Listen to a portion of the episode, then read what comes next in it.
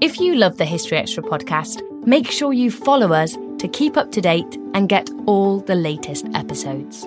Thanks for your support, and I do hope you enjoy this episode. This episode is brought to you by Indeed.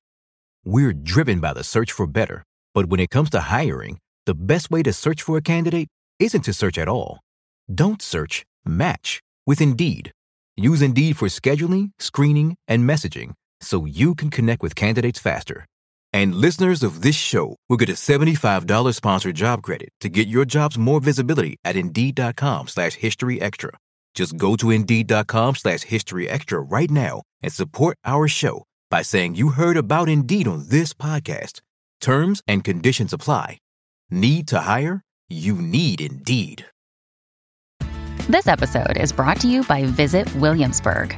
In Williamsburg, Virginia, there's never too much of a good thing. Whether you're a foodie, a golfer, a history buff, a shopaholic, an outdoor enthusiast, or a thrill seeker, you'll find what you came for here and more.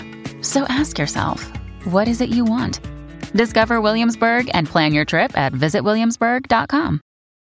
When you need mealtime inspiration, it's worth shopping Kroger, where you'll find over 30,000 mouthwatering choices that excite your inner foodie. And no matter what tasty choice you make, you'll enjoy our everyday low prices, plus extra ways to save, like digital coupons worth over $600 each week. You can also save up to $1 off per gallon at the pump with fuel points. More savings and more inspiring flavors make shopping Kroger worth it every time. Kroger, fresh for everyone. Fuel restrictions apply. Think you know the Brooks Ghost? Think again. Introducing the all new, better than ever Ghost 16. Now with nitrogen infused cushioning for lightweight, supreme softness that feels good every step, every street, every single day. So go ahead, take your daily joyride in the all new nitrogen infused Ghost 16. It'll turn your everyday miles into everyday endorphins. Let's run there. Head to brooksrunning.com to learn more. As I'm sure you already know, this podcast is produced by the team behind BBC History Magazine, Britain's best selling history magazine. And if you haven't had chance to get hold of our magazine recently, we'd like to offer you the chance to get a copy of our next issue absolutely free. Please text the word history to 78070 to request your free magazine today. One of our team will be in touch to organise delivery direct to your door. This offer is available for a limited time only and only available for UK residents. So please don't miss out. Text history to 78070 to get your free copy today. Just a quick note texts are normally charged at your standard network rate. Please check with your provider for further details.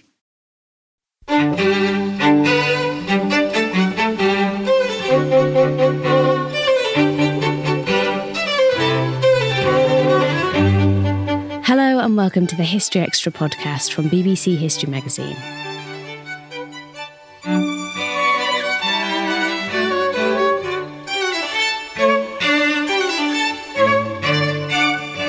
I'm Ellie Cawthorne. Today's podcast guest is the historian and author Stephen Taylor. I spoke to Stephen about his book Sons of the Waves The Common Seamen in the Heroic Age of Sail which charts the experiences of ordinary British sailors who headed out to sea during the 18th and 19th centuries. How did this come to be, the heroic age of sail? Well, I think we it's quite easy for us to forget these days that Britain always had a very intimate uh, relationship with the sea. Uh, our coastline runs for something of the order of 11,000 miles, uh, and yet no one lives more than about 70 miles from it, the nearest point to the sea.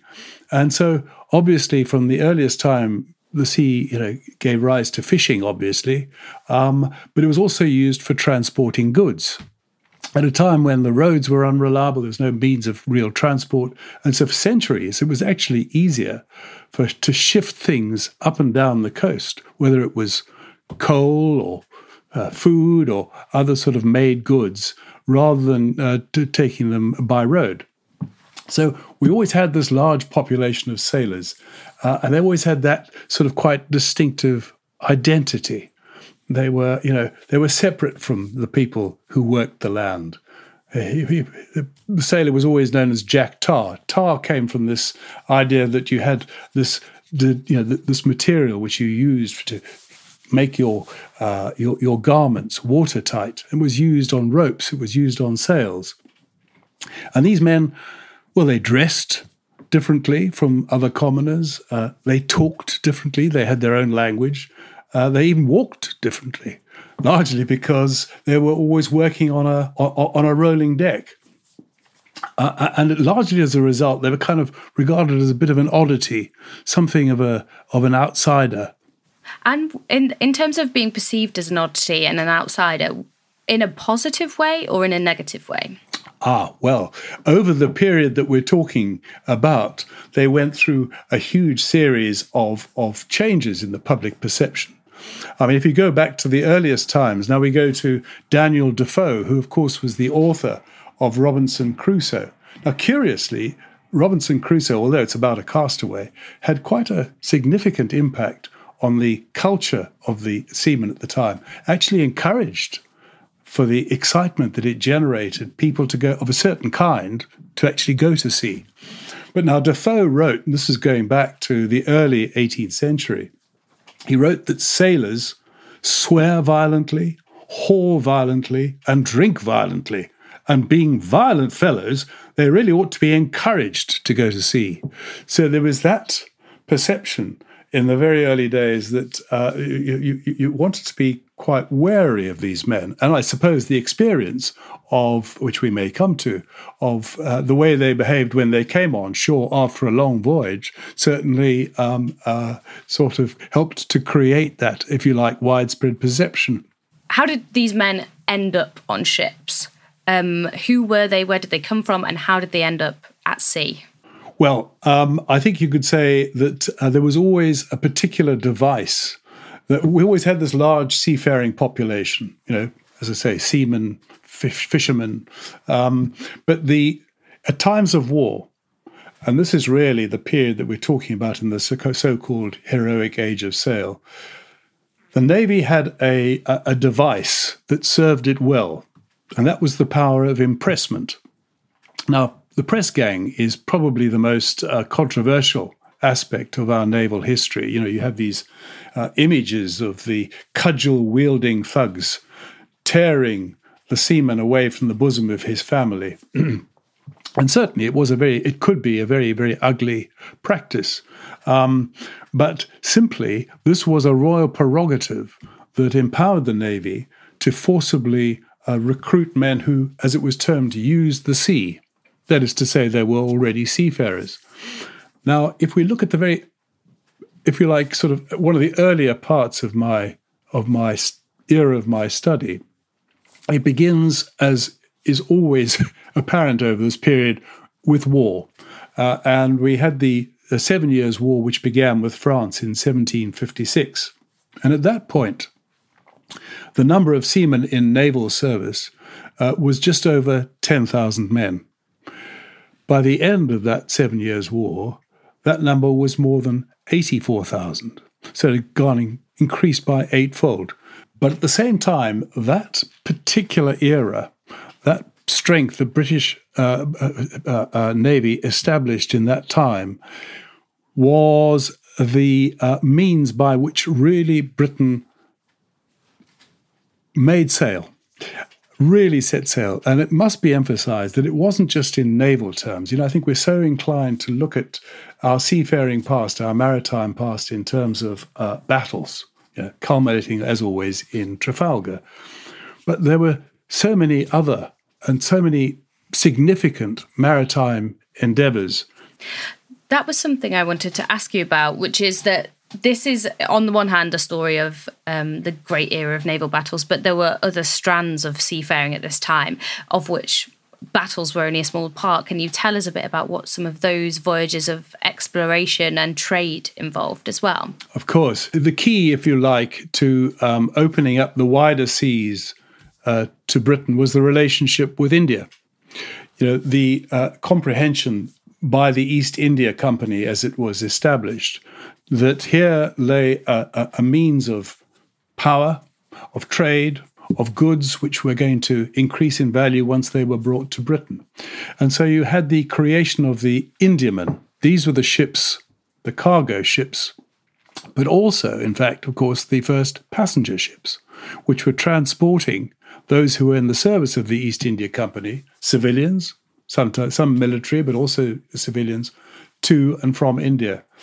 Uh, and trade with India was the, if, you like, some of the one of the first platforms which was to create uh, an interest in the distant seas. We'd always been rather confined in our interest. Across the Atlantic, obviously, there was America. But once the East opened up, it also opened up, well, the potential for, as they saw it, huge wealth.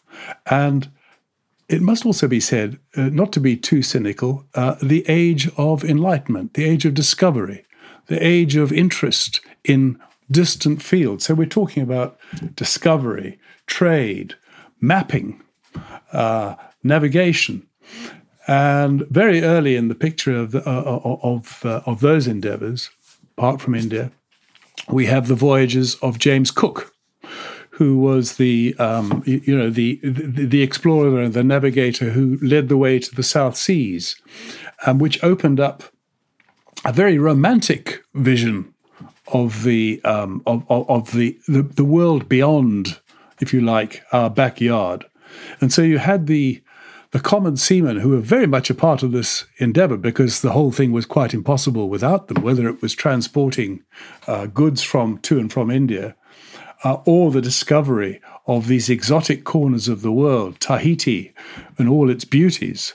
Uh, you had this uh, world where a man from a simple village would come back home and tell his people back in his village of what he had seen in these exotic places, wonderful animals, extraordinary people, different cultures, all this being brought back into uh, a, a, a, small domestic world where actually those who were interested and had their fancies taken by this notion of the world beyond were themselves encouraged to make those voyages themselves.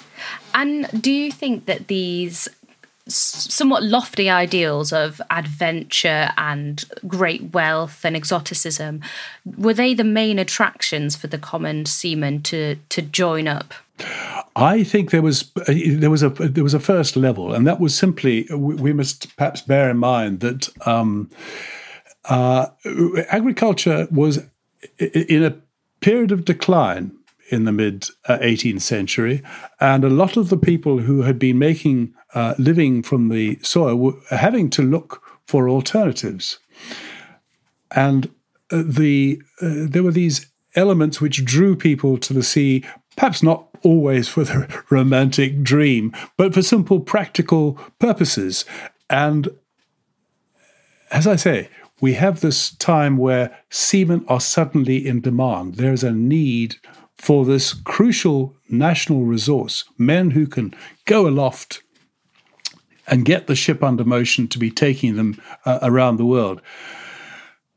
And uh, once the seaman, or at least the, the local man who goes on his ship and learns the ropes, as it were, he discovers that he's. He, what does he get? Well, he gets a food, for one thing. Uh, he gets um, a lot of drink, arguably far too much because there was almost a tendency towards alcoholism amongst uh, uh, quite a number of, of, of seamen. Uh, he gets money. Pay was very variable. The Navy rate of pay had stayed the same for almost 150 years. But uh, it came in a form where he, a man might have been at sea for a, a year and he comes ashore and he gets his money. And suddenly he is briefly uh, very, very wealthy.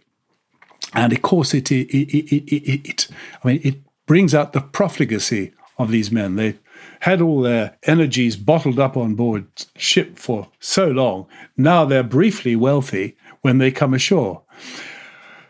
There was also, uh, I think, it, it, one couldn't uh, and shouldn't overstate the, uh, the, another factor in this money element, but there were stories which would be created of prize money. Now, when a, a, an enemy ship was taken, it brought pay for the officers, obviously, but it also had a proportion of that would go to the seamen. And prize money did actually make a very small number of men, but a number of men nevertheless, briefly very, very wealthy. And that would, these were the kind of, uh, if you like, currents, the information that would spread around communities. Ultimately, I would like to also just to emphasize one other aspect of what kept men at sea. And this was a kind of a kinship, because once men had been uh, working together on a on a ship which involved considerable um, uh, discomfort, danger, uh, they nevertheless formed themselves into a kind of a unit which had a tribal aspect to it. You know, they were very, very loyal to one another. There was loyalty to the king, but next came, and more important, was the ship. And finally, and most important of all, was their fellows. And um, I, I, I, have an interesting uh, reflection by a surgeon, a naval surgeon, who studied uh, these men who were in his care for many years. Uh, and what he wrote was The mind of these men is trained to brave the fury of the elements with a degree of contempt for danger and death that is to be met with nowhere else. Excluded by the employment they have chosen from all society, the deficiencies of education are not felt, and information on general affairs is not courted.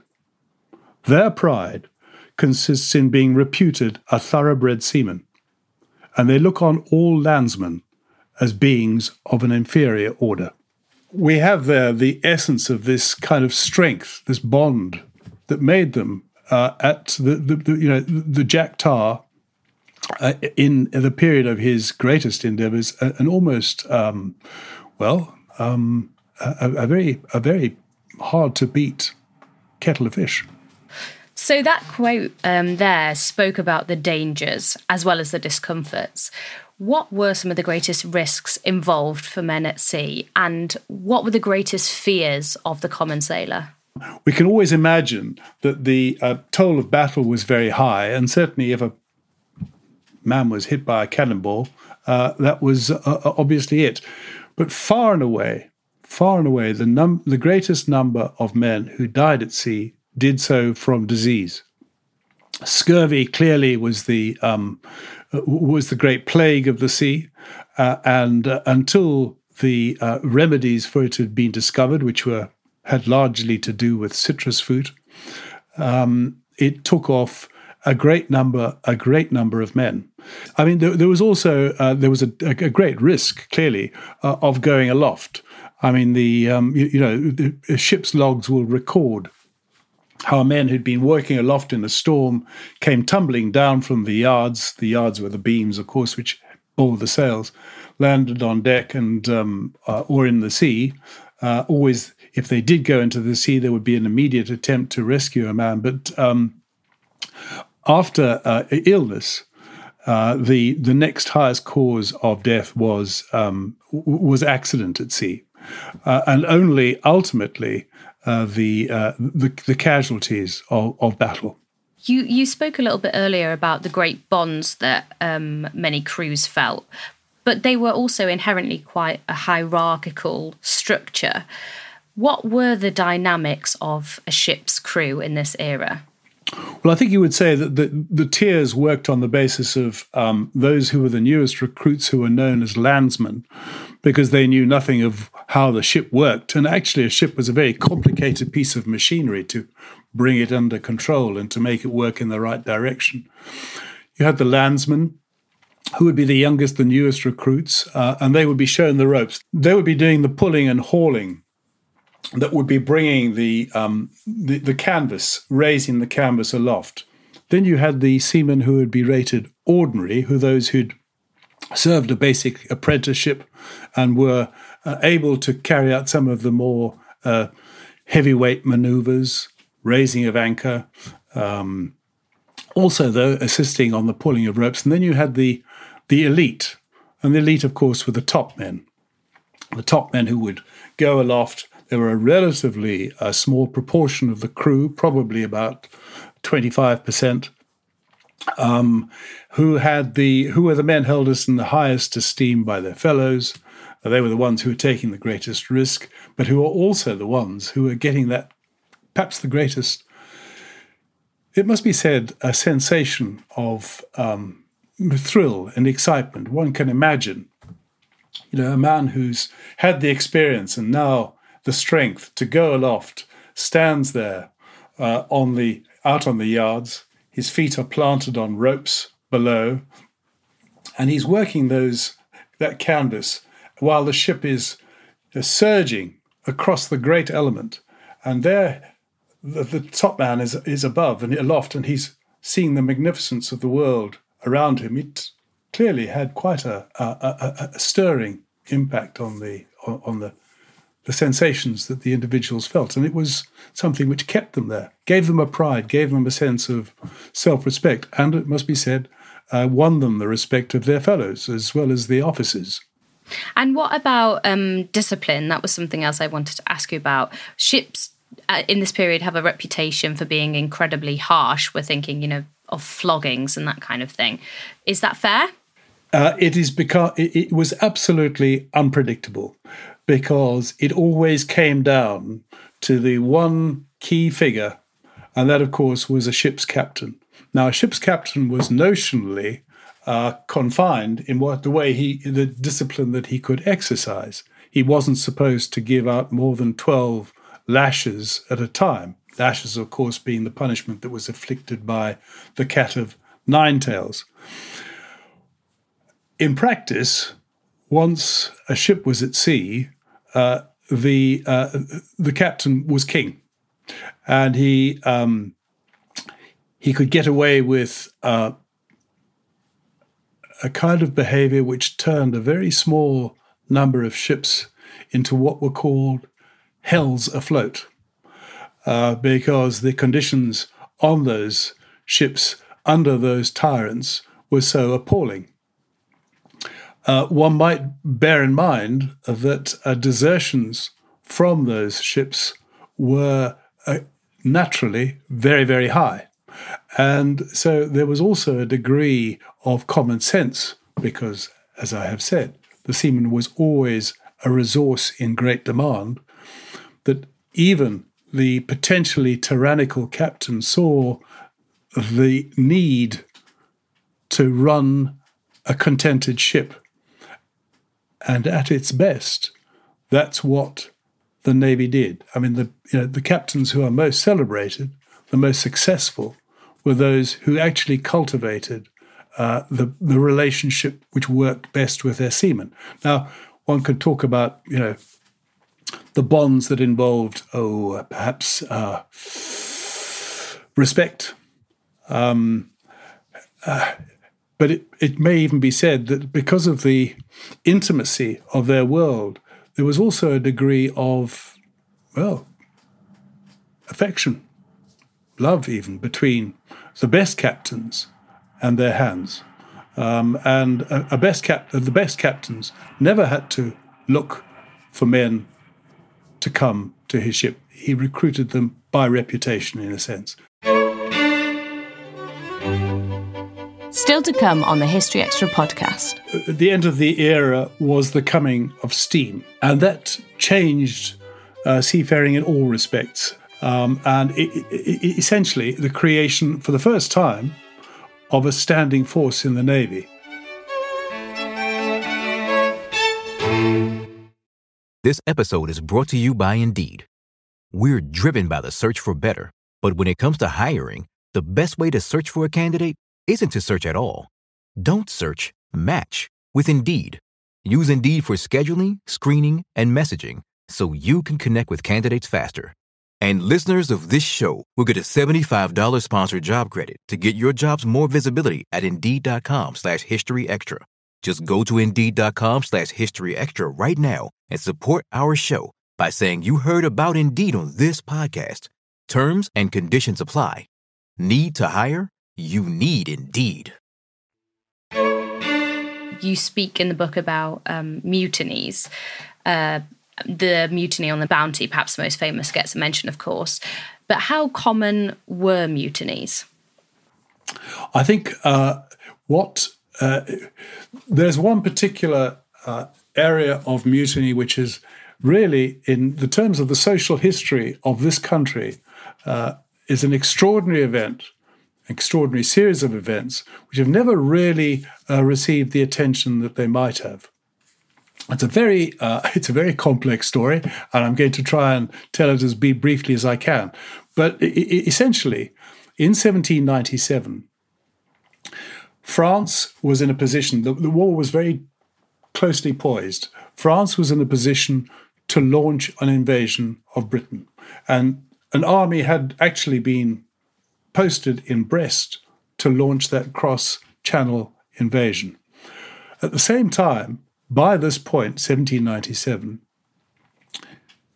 seamen in their numbers had become very, very angry. Their wages hadn't been increased for 150 years. Inflation was rising, and they were seeing their families and those on shore suffering as a result. At a very crucial moment, at Easter Sunday, uh, 1797, the uh, crews of the entire Channel fleet announced that they would not go to sea until wages had been increased and they were to receive better rations. Now, this is uh, the this is the, the crew of an entire Channel fleet, thirty thousand men on eighty ships. They would not, they said, go to sea unless those things were granted, unless the king granted them a pardon for this mass mutiny, which is what it was in effect, and unless the French set out to invade. And if the French did set out to invade, then of course they would be there to come to the nation's defense. Well, the upshot was that they got what they wanted. They got the wages increased, they got an agreement that rations would be improved, and they got a personally signed pardon from the king. Nelson, it was, who said that this had been such an orderly mutiny by, uh, uh, by these men that it only served to show what a fine sense of men, set of men the British sailors were. It, it didn't quite uh, end there. Um, a, a, second mutiny broke out at another anchorage uh, in pursuit of further reforms, which arguably were also necessary. But this time they were voicing a far more radical agenda, and they were starting to resemble, so far as the wider population were concerned, almost those revolutionaries across the Channel in France. And, uh, well, uh, factions started to appear on board the ships, the infighting broke out, and order collapsed. In short, uh, this time the uh, the authorities stood firm.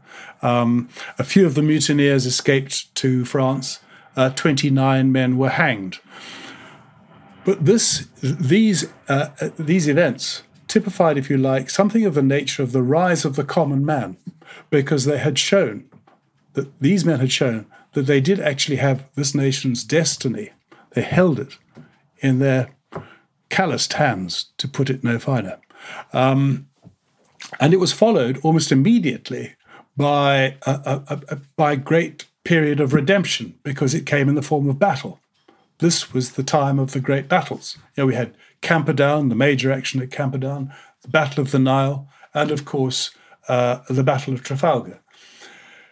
All of this time, the officers in the charge of the men were recognizing the true value of those under their command from Nelson to Collingwood to Pellew, the great commanders of the time, all bore testimony to the absolute essential uh, value of, of the English seaman. And there are plenty of these kind of testimonies. I think one of the most interesting, uh, and I would uh, I would re- read it here, actually came from a French uh, captain uh, from Trafalgar who had surrendered his ship uh, and which was therefore being sailed by uh, British sailors when the storm which followed after the Battle of Trafalgar, when that storm descended.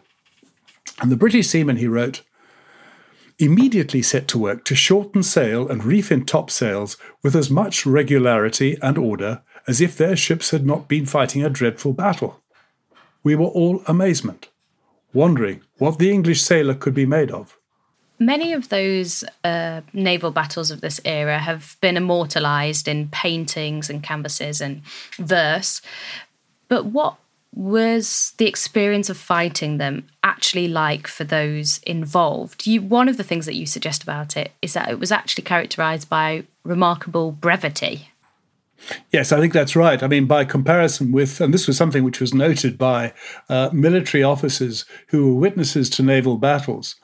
You know, they pointed out how, you know, in the uh, a, a, a battle on ground would take well, it could take days. I mean, certainly going to take quite a number of hours overnight and into the next day until things were resolved. Whereas because of the close proximity of ships when they were coming into battle, as it were broadside to broadside, it was an utterly chaotic and certainly very bloody affair, but also almost impossibly confusing, apart from the um, you know the officers, as it were, sort of observing from the from the uh, up, up on deck. For those below, it was just a sheer matter of getting to the guns, loading them uh, as rapidly as they could, and firing, of course, but then seeing their whole world just consumed by smoke because that's what happened. You know, you could see the gun in front of you, but you could barely see the chaps who are working the gun beside you. This is a repeated uh, refrain from those who were caught up in battle confusion, uh, but just a simple process of persevering at the guns until, as happened repeatedly, again and again, uh, the enemy uh, gave up and said, "We run down the flag and we um, we surrender." Your book draws on the writing of many men who were at sea themselves.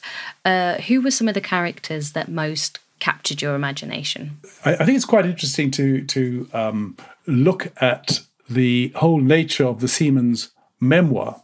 Now, of course, initially it would have been thought that these men couldn't have written because they were clearly illiterate.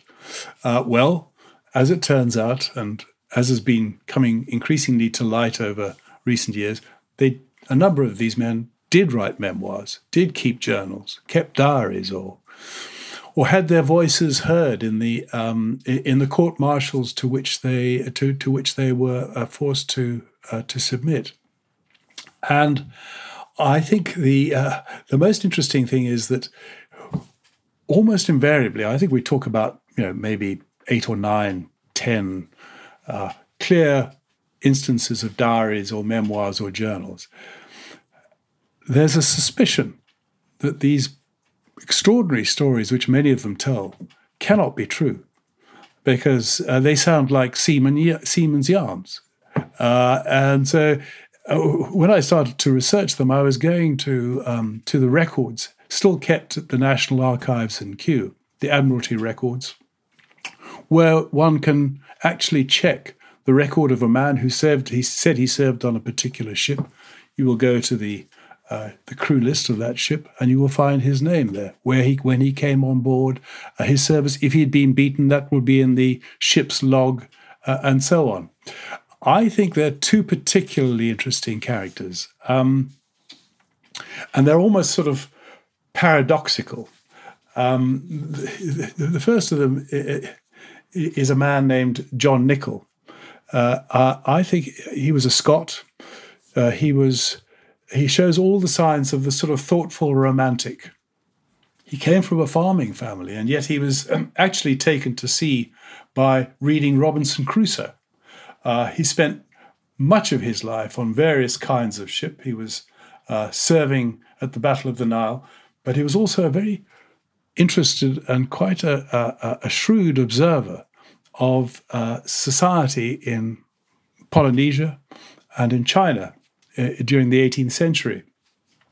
Uh, he'd always wanted to visit China, reasons that only he could explain. Perhaps it was just another of those stories.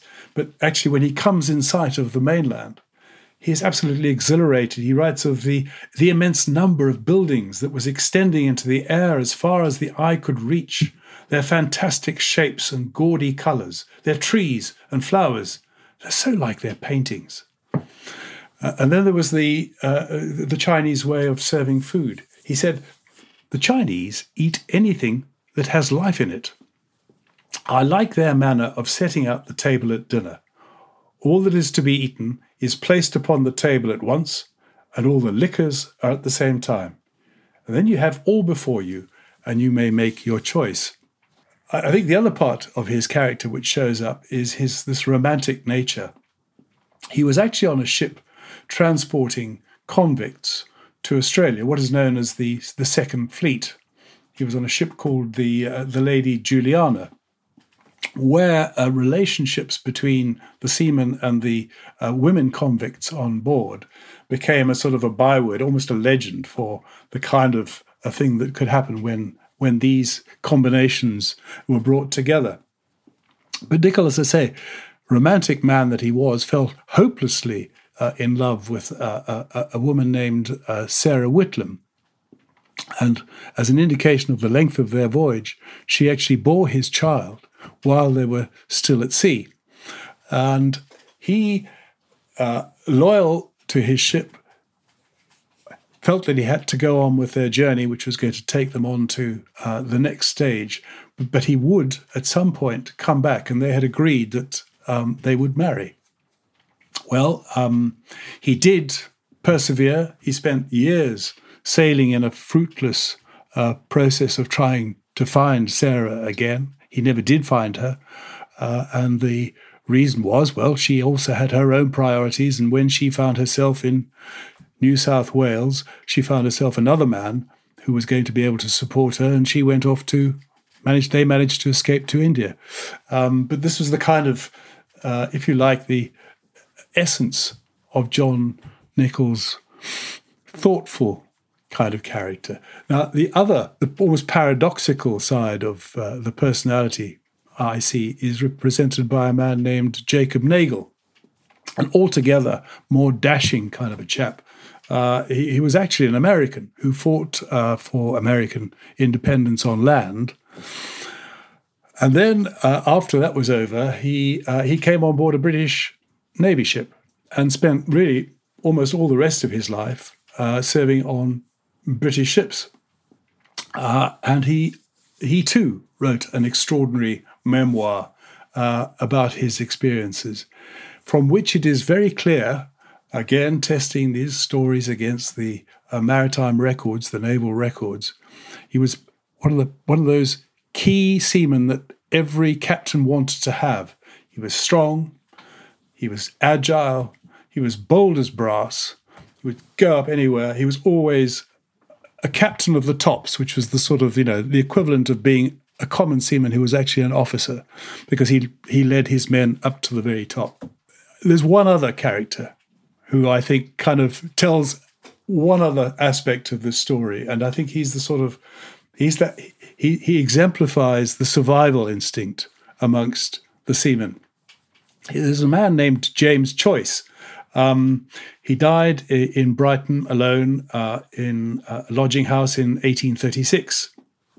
And it turned out that he had a journal uh, which describes uh, how he went to uh, sea at the age of 16. He was a London boy, uh, was taken prisoner of a whaler in Peru, and spent some years in captivity amongst the Spaniards in Latin America, and telling a very in a very deadpan way about his survival uh, at the very edge over those years. Um, all sounds, you know, they're amazing stories. I mean, he, he, becomes a pirate, then he does another spell in captivity, this time in France, and you start to wonder if this story can possibly really be, you know, if this is not another seaman's yarn. Well, he actually writes that while he was a prisoner of the French, this is an extraordinary admission in itself. He said, I disowned the name of an Englishman as it had always been unlucky for me. And he reasoned, who would not fight for so good a master as Bonaparte?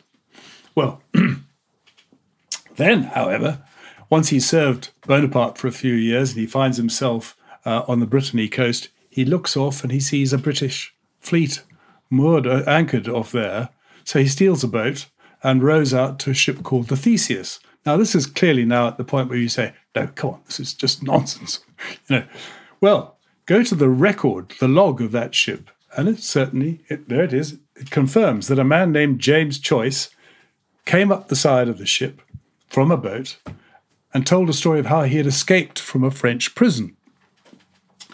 Always that survival instinct carries him to the next point where he finds another ship and eventually goes on, ends up alone in a lodging house in Brighton. There's some really incredible stories. How do the stories of men like Nagle or John Nicol, how do they provide a new perspective on naval history, which quite often focuses on battles and commanders and the big picture stuff? How does looking at the lives of individual seamen offer something new to that? I suppose we're talking about the end of an era. And um, the end of the era was the coming of steam. And that changed uh, seafaring in all respects. Uh, and insofar as the common seaman was concerned, it meant that the ships wanted smaller, more technically qualified crews. Um, and it, it, essentially, the creation for the first time of a standing force in the Navy. Previously, as I said, men signed on a ship, they moved from ship to ship. This was actually the creation of a Navy force in toto. And I think you'd say at that stage, Jack Tar came ashore for the last time. But that legacy and that period, the end of that era, was witnessed by a Polish seaman uh, who found his calling under uh, the uh, canvas of British clippers and became one of the great writers of the English language. Uh, uh, this is um, Joseph Conrad. And I think he kind of wraps up, in a sense, he sort of brings this culture to which he had been a witness, the climax of that culture to an end, where he writes how his own character had been formed and shaped by his shipmates. And he put it like this He said, These were men who knew toil, privation, violence, debauchery, but they knew not fear, and they had no spite in their hearts. They were men hard to manage, but easy to inspire.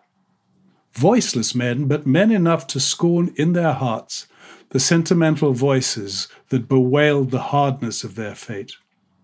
It was a fate unique to them, and the capacity to bear it appeared to them the privilege of the chosen. They were the everlasting children of the mysterious sea. That was Stephen Taylor. Stephen's book, Sons of the Waves The Common Seamen in the Heroic Age of Sail, is on sale now, published by Yale University Press. Thanks for listening. This episode was produced by Ben Hewitt and Jack Bateman. We'll be back on Wednesday when Andrew Adonis will be speaking about the Labour politician Ernest Bevin.